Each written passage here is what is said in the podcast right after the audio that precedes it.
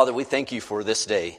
Father, we thank you for all the ways that you bless us. Father, we thank you for the way that you've blessed us physically and materially. We thank you for the way that you've blessed us with this church family here. And Father, we thank you for your Son, Jesus Christ. Father, we thank you for the sacrifice that he made. Father, we thank you for the love that motivated that sacrifice.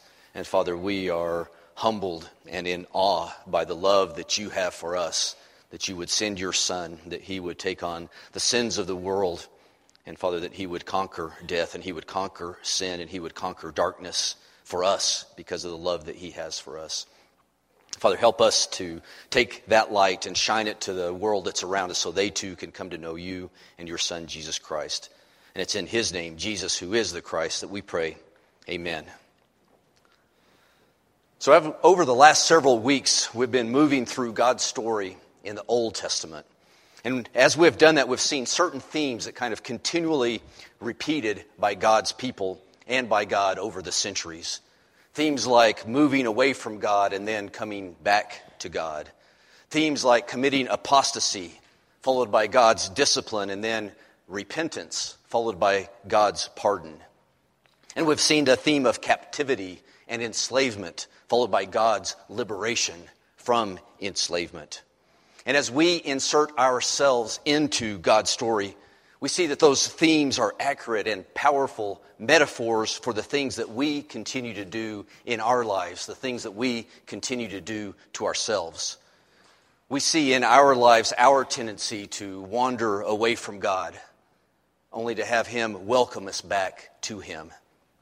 And we see in those stories our tendency to rebel against God and then be disciplined by Him. And then find that our repentance always brings God's pardon to us. And we've all witnessed God actively working to free us from our captivity and our enslavement to sin. We see our stories in God's story when we don't just look at the Bible, but when we actually stand within the story make that story our story. And when we do stand in God's story and when we do make it our own, it changes our perspective. Things look different. No longer do we search for our mission in life, but instead we recognize that God is calling on us to enroll in His mission. He's calling on us to sign up as players in His mission to the world. And God's mission to the world is to reclaim that world to Himself to reclaim this world that's turned out to be very different than what he intended for it to be. So, as we've watched God act through Noah, and act through Abraham and through Joseph, and act through Moses and through Joshua and through his judges, as we've seen God work through Joshua, and we've seen him work through David and Samuel and his prophets, we've seen that God will not God will not abandon his creation. And he will not abandon the original purpose that he had for his creation. And because God has not and will not abandon his creation, we need to know that he is in the process of redeeming and reclaiming that creation to himself. And so we, so we as individuals and we as a church, we are enrolled in God's mission. We're enrolled in that mission that He has to the world. And our task is to be a place where God's reclamation mission is carried out. That's what we are to do. It's carried out as we, as enrolled agents in mission, reclaim the world around us. And we reclaim the world around us with love. We reclaim it with forgiveness. We reclaim it with mercy. We reclaim it with grace.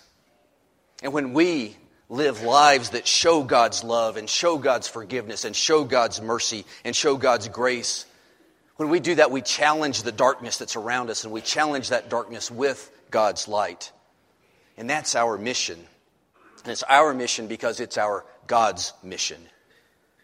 So last week we came to the end of the Old Testament. And as we ended that time in the Old Testament, we ended it looking forward to God's next act in His story looking forward to the next step in his mission to reclaim and redeem his creation. And we saw last week that the Old Testament story ends with God's story in search of a conclusion. It's a story in search of a conclusion because promises that were made by God through his prophets haven't yet been fulfilled. They haven't yet happened as the Old Testament ends. So the Old Testament ends with some questions. And those questions are where is the wonderful counselor? Where is the mighty God? Where is the everlasting?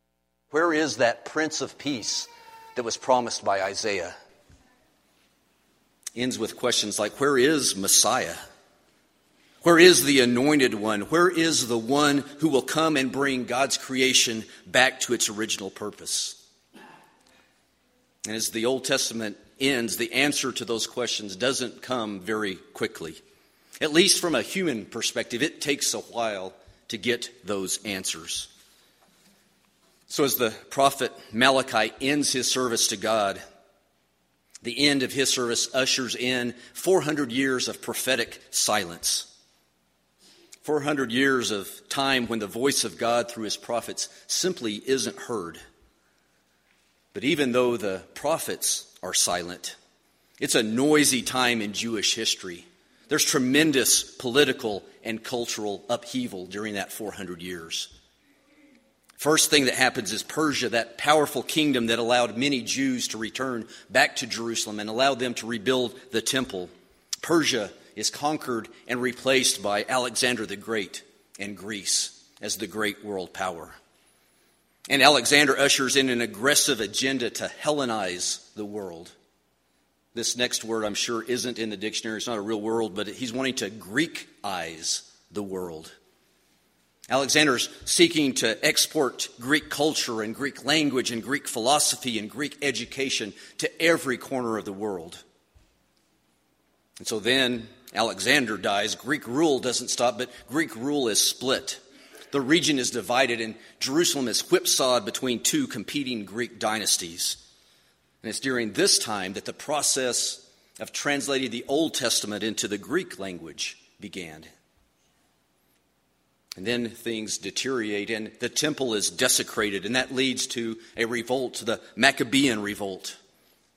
That revolt leads to the rededication of the temple, and it leads to Jewish independence for a few years.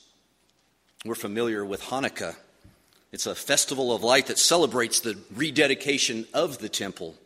It celebrates the triumph of light over darkness. And then Rome comes along, and Rome replaces Greece as the world power. And the Jews lived in relative peace until 63 BC when Rome responded to continuing civil unrest in Palestine and they took military control of Jerusalem and the entire region. So, as the New Testament opens, the Jews are dispersed. They are a dispersed nation. They're dispersed geographically. They no longer have a nation to really call their own, but they're dispersed throughout the expansive Roman kingdom. They're dispersed culturally. Rather than having a uniform Jewish culture, they reflect the culture of the regions in which they have been living. They're dispersed linguistically. They speak the languages of the people among who they have been living. And they're also dispersed religiously. They have different sects. They have different divisions within their religions. They have widely divergent religious beliefs and opinions and practices. And that's the stage on which John the Baptist steps. John the Baptizer breaks that long prophetic silence, and he does it by calling for repentance. He calls for repentance because the kingdom of heaven has come near. It's come near. Matthew chapter 3 and verse 1, we read this. In those days, John the Baptizer, he came preaching in the desert of Judea and said, Repent, for the kingdom of heaven is near. This is he who was spoken of through the prophet Isaiah, a voice of one calling in the wilderness. Prepare the way for the Lord, make straight paths for him. John's clothes were made of camel's hair, and he had a leather belt around his waist. His food was locusts and wild honey. People went to him from Jerusalem and all Judea and the whole region of the Jordan, confessing their sins. They were baptized by him in the Jordan River. Skip down a little bit to verse 11. John speaking to the people, and he says this to them He says, I baptize you with water for repentance, But after me will come one who is more powerful than I, whose sandals I am not fit to carry. He will baptize you with the Holy Spirit and with fire. So John, the baptizer, steps on the stage and he announces that the answers, the answers to those questions are at hand. The answers are near. Where is the wonderful counselor, mighty God, everlasting Father, Prince of Peace, promised by Isaiah? John says, He's near. Where is Messiah? John says, He's near. Where is the anointed one? John says, He's coming. Where is the one who will come and bring God's creation back to its original purpose? John says he's about to take his place on the stage. Where is God's light? Where's God's light to shine into this dark world? The Apostle John puts it this way in his gospel. Chapter 1 and verse 7. John the baptizer came as a witness to testify concerning that light the light to come into the world, so that through him all men might believe. He himself was not the light, he came only as a witness to the light. The true light that gives light to everyone was coming into the world. The light is coming, the light is near, it's about to take its place on the stage. Where is that light? That was John's role. His role was to come and announce that the light, the true light, God's light, is coming into the world, and it's coming into the world now. We need to understand that this is no ordinary light. This is an ancient light. It's an eternal light. It's a light that has always been and always is and always will be. And in his gospel, John highlights the magnitude of what's taking place right now. He emphasizes that Jesus' appearance on earth signals the beginning of God's decisive next step in reclaiming and redeeming his creation. And John does that in an interesting way. He does it by echoing God's creation story. And I think the reason that he echoes God's creation story is because this is the beginning of God's recreation story. Turning back to John 1 1, where we started today. It says, In the beginning, does that sound familiar? In the beginning was the Word. And the Word was with God, and the Word was God. He was with God in the beginning. Through him all things were made. Without him nothing was made that has been made. In him was life, and that life was the light of men. When we read the Gospels, we get some kind of different pictures about what's occurring. John's gospel and Mark's gospel make it sound as if Jesus just kind of suddenly and miraculously appeared on the stage. But we know from the other two gospels that the light, the light that Jesus brought first appeared first appeared as a baby some 30 years before John the baptizer started preaching. And Jesus' birth ushered in a new beginning. That new creation, the recreation of the world. And it did it by bringing I am, by bringing God in the flesh, by bringing the Creator to the earth to shine God's light, to shine God's true, unadulterated light into the dark world. And while the remarkable circumstances of Jesus' birth clearly signaled to those who were paying attention that this was no ordinary child who was being born in a manger, really, when we think about it, an even more remarkable event occurred nine months before the birth of Jesus. Because really, the true miracle is Jesus' conception.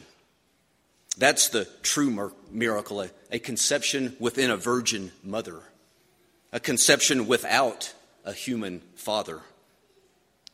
And it's a miracle that really makes sense when you think about what John is saying here. It makes sense because Jesus the one who is conceived in Mary isn't a created being. He's not a new being. That's not what's being conceived. See, this is the Word that always has been and is and always will be. It's the Word becoming flesh. This is God becoming flesh. This is I am, the God of Abraham, becoming flesh. This is life itself becoming flesh. Jesus is a creator being, not a created being. He wasn't created to reflect God's light. He was sent because he is God's true light. Always has been, is now, and always will be. And that light, that true light, broke through in a way that's just impossible to ignore. It can't be ignored. God made it very clear that Jesus was bringing his light to the world. And those signs were there for people to see, for people who were willing to see. We see that when Jesus came up out of the water, after he was baptized by John in the Jordan River, Matthew tells us this in chapter 3 and verse 16. He says, At that very moment, heaven was opened and he saw the Spirit of God descending like a dove and lighting on him. And a voice from heaven said, This is my Son, whom I love. With him I am well pleased. The signs were there for those who were willing to see. The signs were there in his many miracles. The blind were made to see, the deaf were made to hear, the lame to walk, the sick were made well, the hungry were fed. As Nicodemus said, no one could perform the miraculous signs Jesus was doing if God were not with him. The signs were there. The signs were even there in his teaching and in the brilliant light of his parables and the brilliance of his sermons. I'll borrow some language from the movie Matrix. Matrix. Jesus taught in a way that left splinters in the mind. He left splinters in the mind. He left words that continue to work and poke and fester and provoke and demand attention long after they were spoken. As a matter of fact, thousands of years after they were spoken. After one of Jesus' sermons, Matthew tells us that the crowds were amazed at his teachings. Amazed because he taught as one who had authority, not like their teachers of the law. The signs were there for those who were willing to see. The signs were there when Jesus demonstrated that he had authority even over death when he brought Lazarus back to death again, back to life again. The signs were there. The signs were there when Jesus, Jesus the Son, the Son of God, shone like the sun. Matthew 17 1. Jesus took Peter and James and John and he led them up a high mountain by themselves. There he was transfigured before them. His face shone like the sun, and his clothes became white as the light.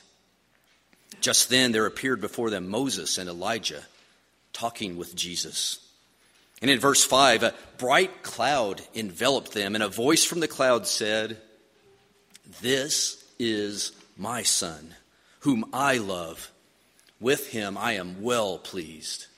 Listen to him. The signs were there. The signs were there. Where is Messiah? Here is Messiah. Where is the anointed one? Here is the anointed one. Where is God's true light that will bring creation back to its original purpose? Here is the true light with all those signs and with all that evidence, we have to kind of wonder, we have to ask the question why were the very people who had been waiting for centuries for that light to appear, expectantly waiting for God's light to appear? Why were they blinded to the light? Why did they not see it? Why did they not hear it? Why did they try to snuff out that light once it appeared on earth? Well, there's probably lots of answers to to that question, but I want to give just five different answers. The first reason why I think that they tried to snuff out the light of Jesus when he appeared is because they were truly scandalized by Jesus' claims about himself. They were truly offended. These were religious people who took their own righteousness very seriously. And while their religious understanding would allow them to accept the fact that Jesus just might be from God, they were righteously indignant that he made the outrageous claim that he actually was God. Not just from God, but he was God. John 10 and verse 24, we read about this. It says, The Jews gathered around Jesus, saying, How long will you keep us in suspense? If you are the Christ, tell us plainly. Jesus answered, I did tell you, but you did not believe. The miracles I do in my Father's name speak for me, but you do not believe because you are not my sheep. My sheep listen to my voice. I know them and they follow me. I give them eternal life and they shall never perish. No one can snatch them out of my hand. My Father who has given them to me is greater than all. No one can snatch them out of my Father's hand. I and the Father are one. So the Jews picked up stones to stone him. But Jesus said to them, I have shown you many great miracles from the Father. For which of these do you stone me? We are not stoning you for any of these, replied the Jews, but for blasphemy, because you, a mere man, claim to be God. Why did they try to snuff out God's true light when it appeared? Because Jesus claimed to be who he in fact was. Because he claimed to be God in the flesh. Why did they snuff out the light? Well, they were acting out of self interest, maybe selfish interest. They were trying to protect the status quo. That's what they were trying to protect because life under Roman rule wasn't too bad. The Jews had a significant amount of religious and cultural and judicial and economic autonomy while living under Roman rule. And the primary thing that could disrupt, that could ruin that autonomy, was any kind of civil unrest. That would bring harsh reprisals from Rome, any unrest among the Jewish people. And Jesus, with his increasing popularity and his increasing influence, threatened to disrupt their comfortable lives. Why did they try to snuff out God's true light? Because Jesus made them uncomfortable because his presence made their future uncertain. And they tried to snuff out the light because they just didn't recognize the light. And they didn't recognize the light because he didn't fit their mold of Messiah.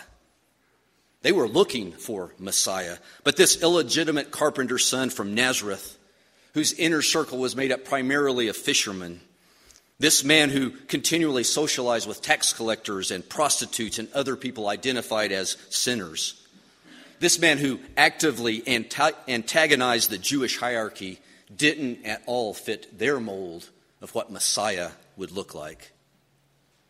They were looking for a mighty royal warrior in the mold of King David to sweep in and restore Israel to its rightful place as a world power, its rightful place of dominance in the world.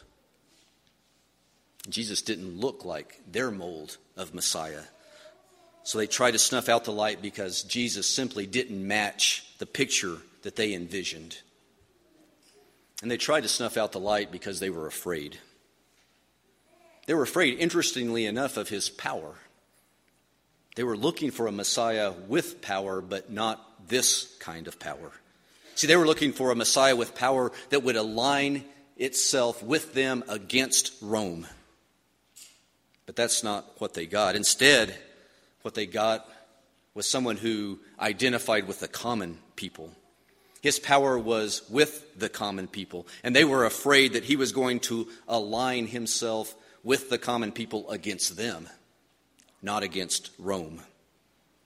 Too often, Jesus' power seemed to be against the religious elite, not for them against Rome. So they tried to snuff out the light simply because they were afraid of Jesus. But finally, and maybe most importantly, they moved to snuff out the light because Jesus' hour had come. It was time. It was time for Jesus to die. And the reason it was time for Jesus to die was because it was time to reveal through his death God's true light and to reveal God's true plan to reclaim and redeem his creation. The hour had come, it was time. And the remarkable and unexpected twist in God's story at this point is that He chose to reveal the true light of Jesus Christ, not in His remarkable conception, not in his powerful miracles, not in his wonderful teachings. He chose to reveal his true light by first taking that light to the cross.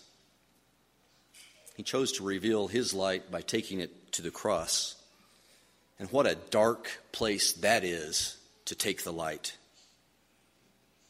As we read the story, the darkness of Gethsemane and Judas's betrayal just leads to the darkness of Caiaphas's courtyard and Peter's denial. And that leads to the darkness of the sham trials and the angry crowds. And that leads to the darkness of torture and mockery. And that leads to the darkness of criminal execution on a cross. And that leads to the darkness of death. Matthew 27, verse 45. From the sixth hour until the ninth hour, darkness came over all the land. About the ninth hour, Jesus cried out in a loud voice, My God, my God, why have you forsaken me? When some of those waiting there heard this, they said, He's calling Elijah. Immediately, one of them got him a sponge. He filled it with vinegar, put it on a stick, and offered it to Jesus to drink. The rest said, Now leave him alone. Let's see if Elijah comes to save him. And when Jesus had cried out again in a loud voice, he gave up his spirit. He died. At that moment, at that moment when Jesus breathes his last and when Elijah doesn't come to the rescue, it appears that darkness has once again prevailed. It appears that darkness has won because once more God's rescuer is dead. And if God's story ends here, that ends right here. It ends the same way that the New Testament opened. The wait for Messiah continues. Darkness continues to dominate God's creation. The years of prophetic silence continue. It ends waiting for God to once more speak and once more act to reclaim and redeem his creation. And we know the story. Jesus is taken from the cross. He's placed in a tomb. And I have to believe that God's creation, God's good creation, God's creation that's desperately in need of reclamation, desperately in need of redemption, I have to believe that God's creation is holding its breath. It's holding its breath, waiting to see is this the end of Jesus' story?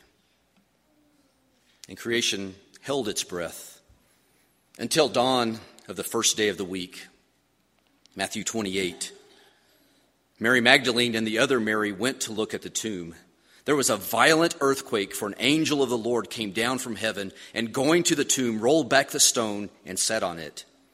His appearance was like lightning, and his clothes were white as snow. The, the guards were so afraid of him that they shook and became like dead men. The angel said to the women, Do not be afraid, for I know that you are looking for Jesus who is crucified. He is not here. He has risen, just as he said. Come and see the place where he lay. Then go quickly and tell his disciples, He has risen from the dead. He has risen from the dead.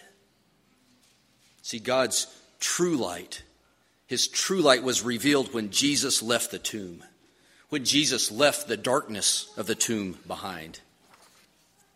And Jesus' empty tomb tells us that God's love is victorious. The empty tomb tells us that God's love for us overwhelms sin.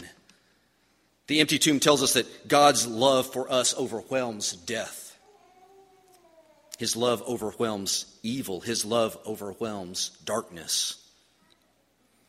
So creation can once again breathe can breathe because Jesus' mission has been accomplished. Jesus reclaimed God's good creation, He redeemed God's good creation. The empty tomb tells us that all barriers have been removed. It tells us that all penalties have been suffered, all ransoms have been paid, and those have been paid by Jesus, by God's true light. See, with Jesus' resurrection, darkness gave way forever to resurrection, to a new beginning. Darkness gave way to a new beginning where God's light, where King Jesus reigns forever. And that's Jesus' story. And that's God's story. But that's also our story. Because we are a people redeemed by God, we are a people rescued by God. And we're redeemed and rescued not because we have conquered darkness, but because Jesus' light is brighter than the darkness around us, and Jesus' light is brighter than the darkness in us.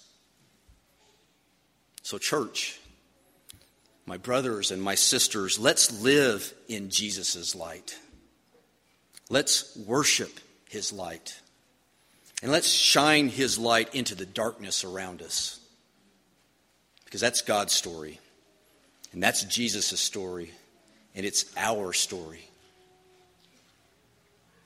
Jesus, the true light. Let me close by saying this. If you're here and you are overwhelmed, if you're overwhelmed by the darkness of your past, or you're overwhelmed by the darkness of your present, I want you to know that there's nothing. There is nothing in your past and there's nothing in your present. There's nothing in your past and nothing in your present that's so dark that Jesus' love can't overwhelm it with the true light of his love for you. And I want you to know he does love you. And I want you to know that he wants to wash you in his light and he wants to bring you out of your darkness because he loves you. So if you're here this morning and you're searching for that light, you're searching for the light that overwhelms any darkness around you and any darkness in you won't you let us know that you are searching for that light? Because we want to help you find that light. We want to help you find the light that brought us out of our darkness into the light of Jesus and into life with Jesus. So, if that describes you, if you're here this morning, won't you reach for the light? We're going to stand up and we're going to sing a song together. You can walk to the front. You can let us know that you're searching for that light, that you want to reach for Jesus' light. If you're more comfortable in doing that in a more private setting, you can make your way to the back and you can ask for directions to room 104.